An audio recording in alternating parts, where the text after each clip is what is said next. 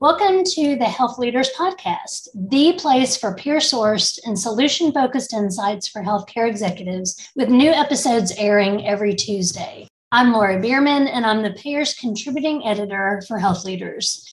Today's episode is sponsored by Inovalon. In today's episode, Demystifying Health Equity Through the Use of Real World Data, we'll be talking about why now is the time for new approaches as health equity becomes more important and becomes embedded in CMS strategy, including value based care and advanced quality measurement. Joining me today is Christy Teigland, PhD, Vice President of Research and Advanced Analytics with Inovalon. She leads the design and implementation of studies spanning quality, health equity, predictive analytics, health economics, as well as treatment effectiveness and outcomes. Christy works with health plans, providers, and life sciences organizations to provide actionable, real world data insights. She serves as co chair of the National Quality Forum's Scientific Methods Panel and is a member of the Pharmacy Quality Alliance's Quality Measure Expert Panel. Christy previously served as principal of advanced analytics at Avalere. In this role, she managed performance measure developments awarded by the NCQA, Christy, thank you so much for being here. Thank you for having me. I'm excited to be here to talk about the topic I have been most passionate about for the last 20 years or so, believe it or not. I, lo- I love it. I love it because, as we all know, health equity isn't new, but it seems to have entered the healthcare discussion in a new way. And I know you've spent your entire career helping stakeholders improve and innovate their quality efforts, you know, with this emphasis on data and tech driven decisions. So I'm, I'm really looking forward to our discussion. And I'll start with a, a first question on health equity. Um, and that is, as we mentioned, health equity has become such a hot topic in healthcare. What is health equity by your definition? And why is it so important? Well, according to the Department of Health and Human Services, uh, Healthy People 2020, uh, which is the definition most people use, health equity is achieving the highest level of health possible for all people.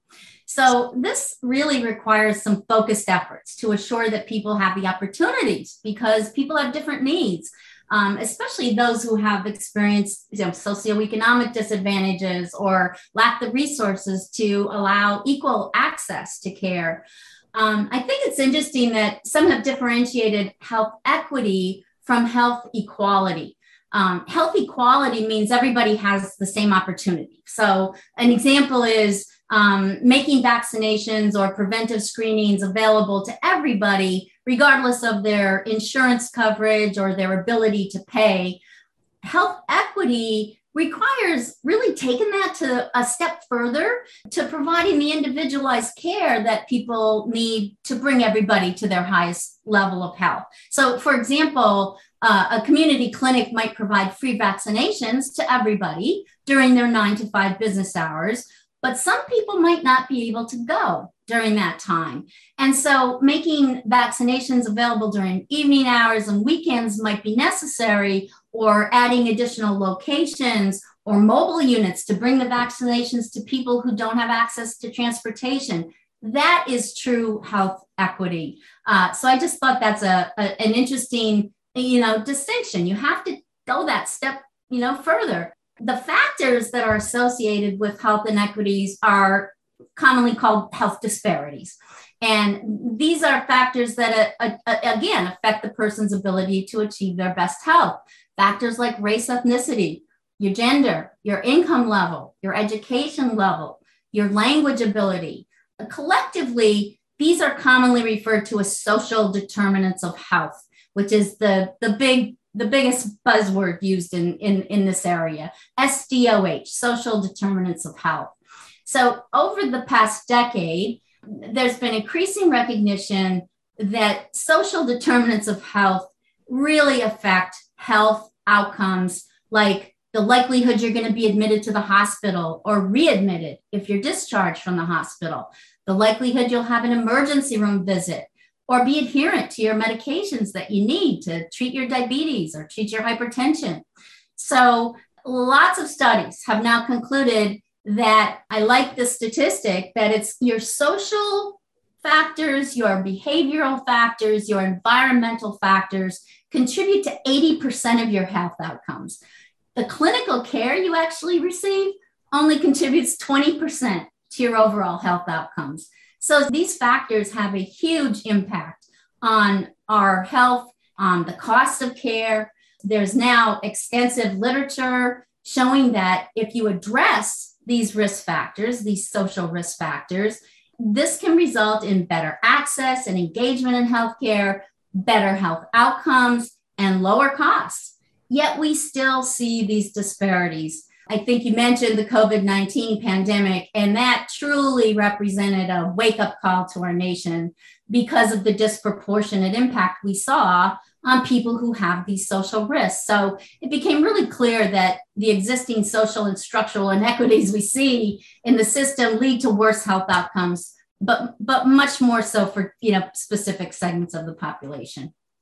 I think that's that is a great survey and an overview of the issue. And if there is is any area that requires more than a one size fits all approach. It's certainly health equity. And, you know, un- unfortunate that the pandemic was the motivator or was a motivator, but it really did, it really did reactivate this conversation. And which leads to my next question, which is getting into the specifics of how the industry is responding to health equity and as a companion question you know what is what is new on the health equity front that payer organizations in particular need to be aware of Okay, um, y- y- there is lots going on. Um, you know, this the, the the the pandemic and all that it surfaced has really inspired a national movement to take action to deliver equitable care. Health plans and providers, life science and pharmaceutical companies, governments and public health departments, and even our highest levels of federal government have all really prioritized health equity as a goal for our nation's health.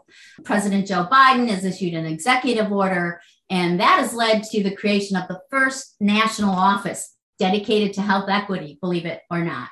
So let me just mention a few of the big initiatives, the the, the, the, the, the new things on the on the front lines that people really should be aware of.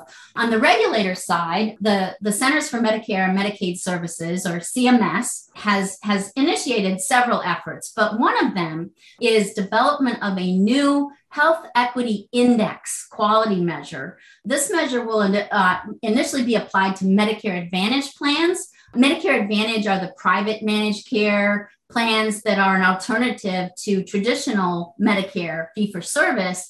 But Medicare Advantage plans have are subject to a quality measurement system called the five star quality rating system. Um, Medicare Advantage now represents over 40% of Medicare enrollees. So it's a really large and growing population.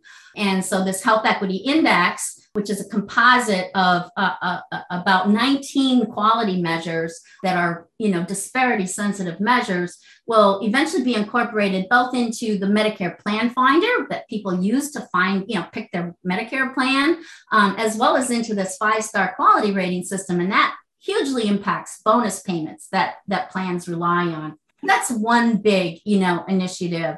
Another example is the Core Quality Measures Collaborative. And this is a public private partnership, which makes it really interesting. It's a partnership between America's Health Insurance Plans, commonly known as AHIP, um, that represents all the health plans, and CMS, which, um, and it's also housed at the National Quality Forum, that, which is the body that creates all of the quality measures. So this group has now formed a health equity work group, and their goal is to identify disparity sensitive quality measures. So that is measures that have the largest disparity gaps, right? And also identify gaps in health equity measures. Where where do we where are we not measuring what we need to measure?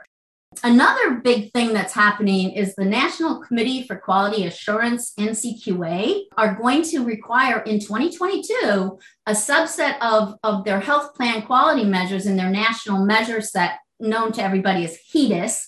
That stands for Healthcare Effectiveness Data and Information Set. It's just a big set of quality measures that plans are held responsible for, requiring a subset of those to be stratified by race and ethnicity so that you can really see if Blacks are doing worse on medication adherence than Hispanics, than whites, than whatever, right? So that's a big step. And then I, I, guess I'll just summarize here with our, you know, based on our work with big health plans like Humana and Centene, we know that the insurers have already started to work on evaluating, you know, how their plans are performing on some of these quality measures that will be incorporated into this new health equity index like hospital readmissions, uh, receding, you know, are you getting your preventive screenings like your cholesterol screening, your breast cancer screening, uh, adherence to your medications, and then working with organizations, you know, like us, uh, because we have access to large amounts of Medicare fee for service and Medicare Advantage plan data, so we can um, give them benchmarks so that they can really see, you know, how they're how they're doing. And um, we also have a, a really granular source of data on social risk factors. It's at the near neighborhood level, average of five households. So it's a really nice, precise assignment of, of characteristics like median household income, education level, language ability, do you have access to transportation, and, and, and, all those characteristics that you really need to look at to see if there are disparities in these in these quality measures. So, you know, health plans can really look at which outcomes have the biggest disparities by benchmarking, you know, to other Medicare Advantage plans, to, to fee for service, you know, Medicare beneficiaries. And they can look at differences in outcomes, say by race, ethnicity, uh, or income. Some recent work we did with Humana, um, um, and this is actually uh, published in the New England Journal Catalyst, uh, we found that Black Medicare beneficiaries who were dually eligible for Medicaid which is often sort of a proxy for low income, right? They had the worst performance on the health equity index summary measure. And we we we we developed a, a, sort of a short version of the health equity index. It was a composite of eight different disparity sensitive measures. But this gap we saw between black dual eligibles or black low income beneficiaries was true in medicare fee for service. It was true in other medicare advantage plans. And it was even true at humana but the degree of disparity differed across those different payers. The disparity was the biggest in Medicare fee for service. It was a little bit smaller in Medicare Advantage and even smaller in Humana because they've been working on these issues for a long time. But you can see how this type of real world data analysis can really help plans sort of see where their biggest disparities are so that they can focus their resources where they're where they're needed the most. Yeah, and it's it's fantastic that uh, has those uh, health equity data sets that they can bring to to their partners because you know that's that's one of the issues is either lack of data or just not enough um, of certain kinds of data and you know, we've we've talked about you mentioned Christy the Biden executive order, and then we've seen so many things come out of CMS. I mean, just about everything they're announcing has some sort of health equity component, whether it's the new ACO REACH model or whether it's you know proposals that they have through the the rulemaking process for Medicare Advantage or exchange plans. I mean, it just it really is everywhere, and you know, at the right time certainly certainly the right time for the focus on this. And you know, there there's there's lots of ways that the healthcare system works. There are so many things about it that are very entrenched in terms of claims and reimbursement and diagnosis and procedure codes. And so that's going to be one of the areas that can make a difference in healthcare. And what I'm referring to specifically are Z codes. So my next question is define for our audience what Z codes codes are, and then what makes them such an important tool for health plans that are better seeking to document, you know, these very member specific social factors that are affecting them and, and, and the importance of that for the data that the health equity data that we need.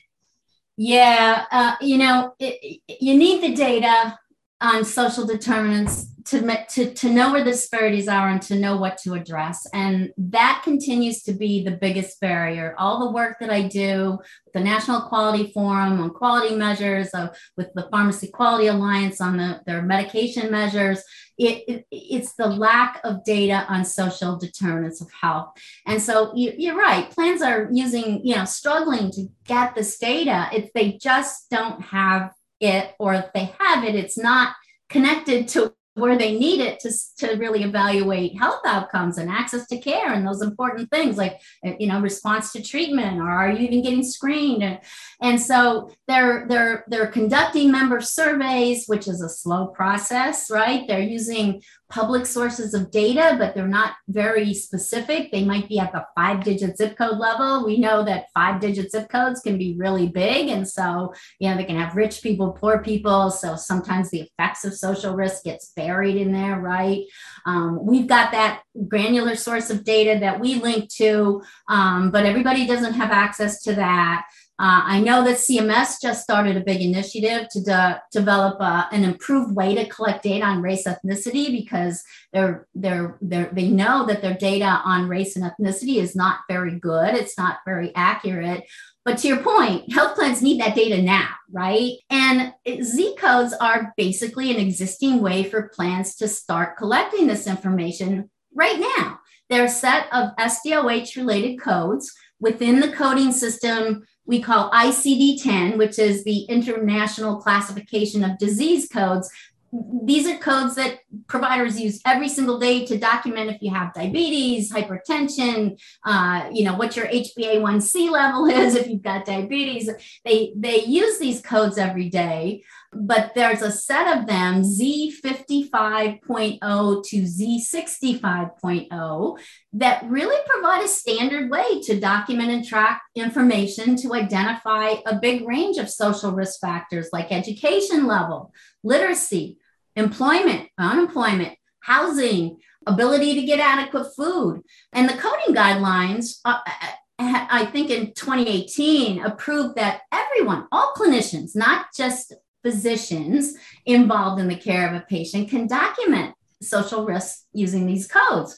The problem is, while these codes are, you know, grow your own, readily available tool, they are grossly underutilized. So we just did an analysis of using pretty recent data from Medicare Advantage plans, and we found that Z codes appeared on only 2.7% of Medicare Advantage plan member claims in 2020. That was an increase of 42% from 2019. They were only on 1.9% of claims in 2019. And CMS published a similar study using Medicare fee for service, and their rates are even lower, lower than 1.9%, sometimes 1.6% of claims. So, you know, the big increase, we got big increase to 2.7%, right? That was probably related to the pandemic, right? During that 2020. But still, that's only a tiny percent of the cases where we know people are living below the federal poverty level, lack literacy skills to understand how to access their system, the system, or follow their treatment plans. So, you know, really underutilized, you know, these codes. Uh, you know, we've been thinking about some ways, um, some steps, uh, you know, that need to be taken to improve the use of Z codes. There just seems to be such a reluctance, and we've been, you know, scratching our heads about why. Obviously, there's a need for additional training to for providers to understand why it is so important to collect this information. You know, the huge impact social risk factors have on on people's health and and the cost of care frankly. You know people providers think about the clinical care they're giving. Am i giving the right drug? And am i you know seeing this person you know enough and and they think about the clinical care but they don't always think about addressing the social needs. And so there obviously needs to be some training there. And also maybe some training to ensure that these codes if they are used more broadly are are used consistently and accurately. But the other issue gets to be how do clinicians respectfully ask patients questions about sensitive social needs right? It's it's it's it's sensitive to ask people about their income and their housing situation and you know their their living situation and then how you respond when patients are concerned about sharing this type of information. What are you going to do with this right? So there's a whole lot of issues about that need to be addressed. And another thing is that these Z codes, have, there's been a lack of financial incentive. They're not used in reimbursement. And there's, there, there's been some discussion of including social risk factors in some of the payment models. But I personally believe that, you know, the emerging value-based care models already have built-in incentives to address SDOH because, you know, providers can better understand the impact of these social risk factors on their health outcomes and costs, which will impact their performance on the value-based metrics they're going to be held to to get paid maybe they'll appreciate the understanding you know the importance of, of really collecting this information you know, health plans could also provide incentives to their providers to, to collect some of this data. I know some plans have done that. They've selected a subset of codes that they require to be routinely collected. So it's a starting point, right? You got to get started somehow. And a final barrier I'll just mention because it's important is that maybe clinicians, you know, are, are reluctant to document social risk factors because they might not have access to the right resources to address the needs. You know, you don't want to ask someone, do you have good food, good, you know, uh, adequate food if you can't do anything about it, right? Really bad about that. So there are now a lot of referral sources. There are websites that are popping up, web based tools that are available to connect patients um, uh, to community resources like that provide housing, that provide food and other services. So this is a kind of a growing area, but there's a huge need there. We don't have the infrastructure, right? I mean, a, a, a physician can't pay for housing and, and, and, get make sure you have food and transportation. You know, we can't give everything to everybody. So this is sort of a it takes a village effort, right? So you know that, that that's that's just starting now, but um, I think that that sort of thing has to grow in order to really um, you know make sure these providers you know are not just asking the questions and then don't do something about it Absolutely. And um, in our last, you know, three or four minutes or so, Christy, um, wanted to zero in on what health plans should be doing now. We have touched on this some, but particularly for health plans that are just beginning this journey toward improving health equity, just as providers are, what are some of the tangible steps uh, that they can take to get started? Yeah, you know, I think plans really need to start getting a handle on how they are doing on these quality measures where we know there are disparities, like the medication adherence measure I, I mentioned, right? And so there are 19 measures in this CMS Health Equity Index um, that they're going to develop. We're not sure when that will come out, right? But 14 of the 19 measures, 74% of them, it, plans can calculate using their own claims data. So they could start right now evaluating their performance on 14 of the 19 measures. They could stratify them. Hopefully, they have the data on, on factors like dual eligible status. That was that's like a proxy for low income, and that's one of the one of the variables CMS said they will be stratifying these measures by for duals versus non-dual eligible uh, members by disability status. That's another factor they're going to stratify by, and and by race ethnicity. So if plans can calculate these measures for their own population, stratify them to see what's the rate for whites versus blacks versus Hispanics, what's the rate for dual eligibles versus nons. They can really get ahead of the curve. So they can, you know, start right now to address some of those areas where they see the biggest disparities and they can put their resources to where the need is, is the biggest. And, it, and this is also going to help them understand how they're going to rank on this measure once it's published and once it's star ratings, right? Why wait? If plans who wait, you know, until CMS publishes their performance rates are going to be struggling to catch up. So I think this is a great place to start. You know, they don't have to start with all 14 of the measures. They could start with, uh, you know, a handful of those. We have benchmarks for those measures. Uh, Inovalon can support, you know, providing some benchmarks to plans, but plans can go take this a long way on their own as well with the data that they have in house. I think that's a great call out. I didn't realize there were so many measures in the CMS Health Equity Index. And the fact is that even though it's a very daunting task to take on, you know, plans and providers and other stakeholders don't, they're not having to start with that blank sheet of paper. As you mentioned, Christy, there are these 19 measures and they can zero in on the ones where there is, as you mentioned before, disparity, more disparity sensitivity, you know, for certain kinds of metrics. So fantastic fantastic discussion, Christy. Really thank you so much for joining me today and sharing your perspective. It's been so great speaking with you. Thank you. As I said in the beginning, this is my area of passion. This is why I still do what I do, chipping away at this. Uh, but I love all the attention it's getting now. And, you know, using data to drive some of these, reducing some of these disparities is just a, a great way to spend your day. I, I couldn't agree more. And thank you for sharing those insights with our listeners. And to our listeners, thank you for tuning in to the Health Leaders Podcast. We'll be here each Tuesday with more healthcare industry insights.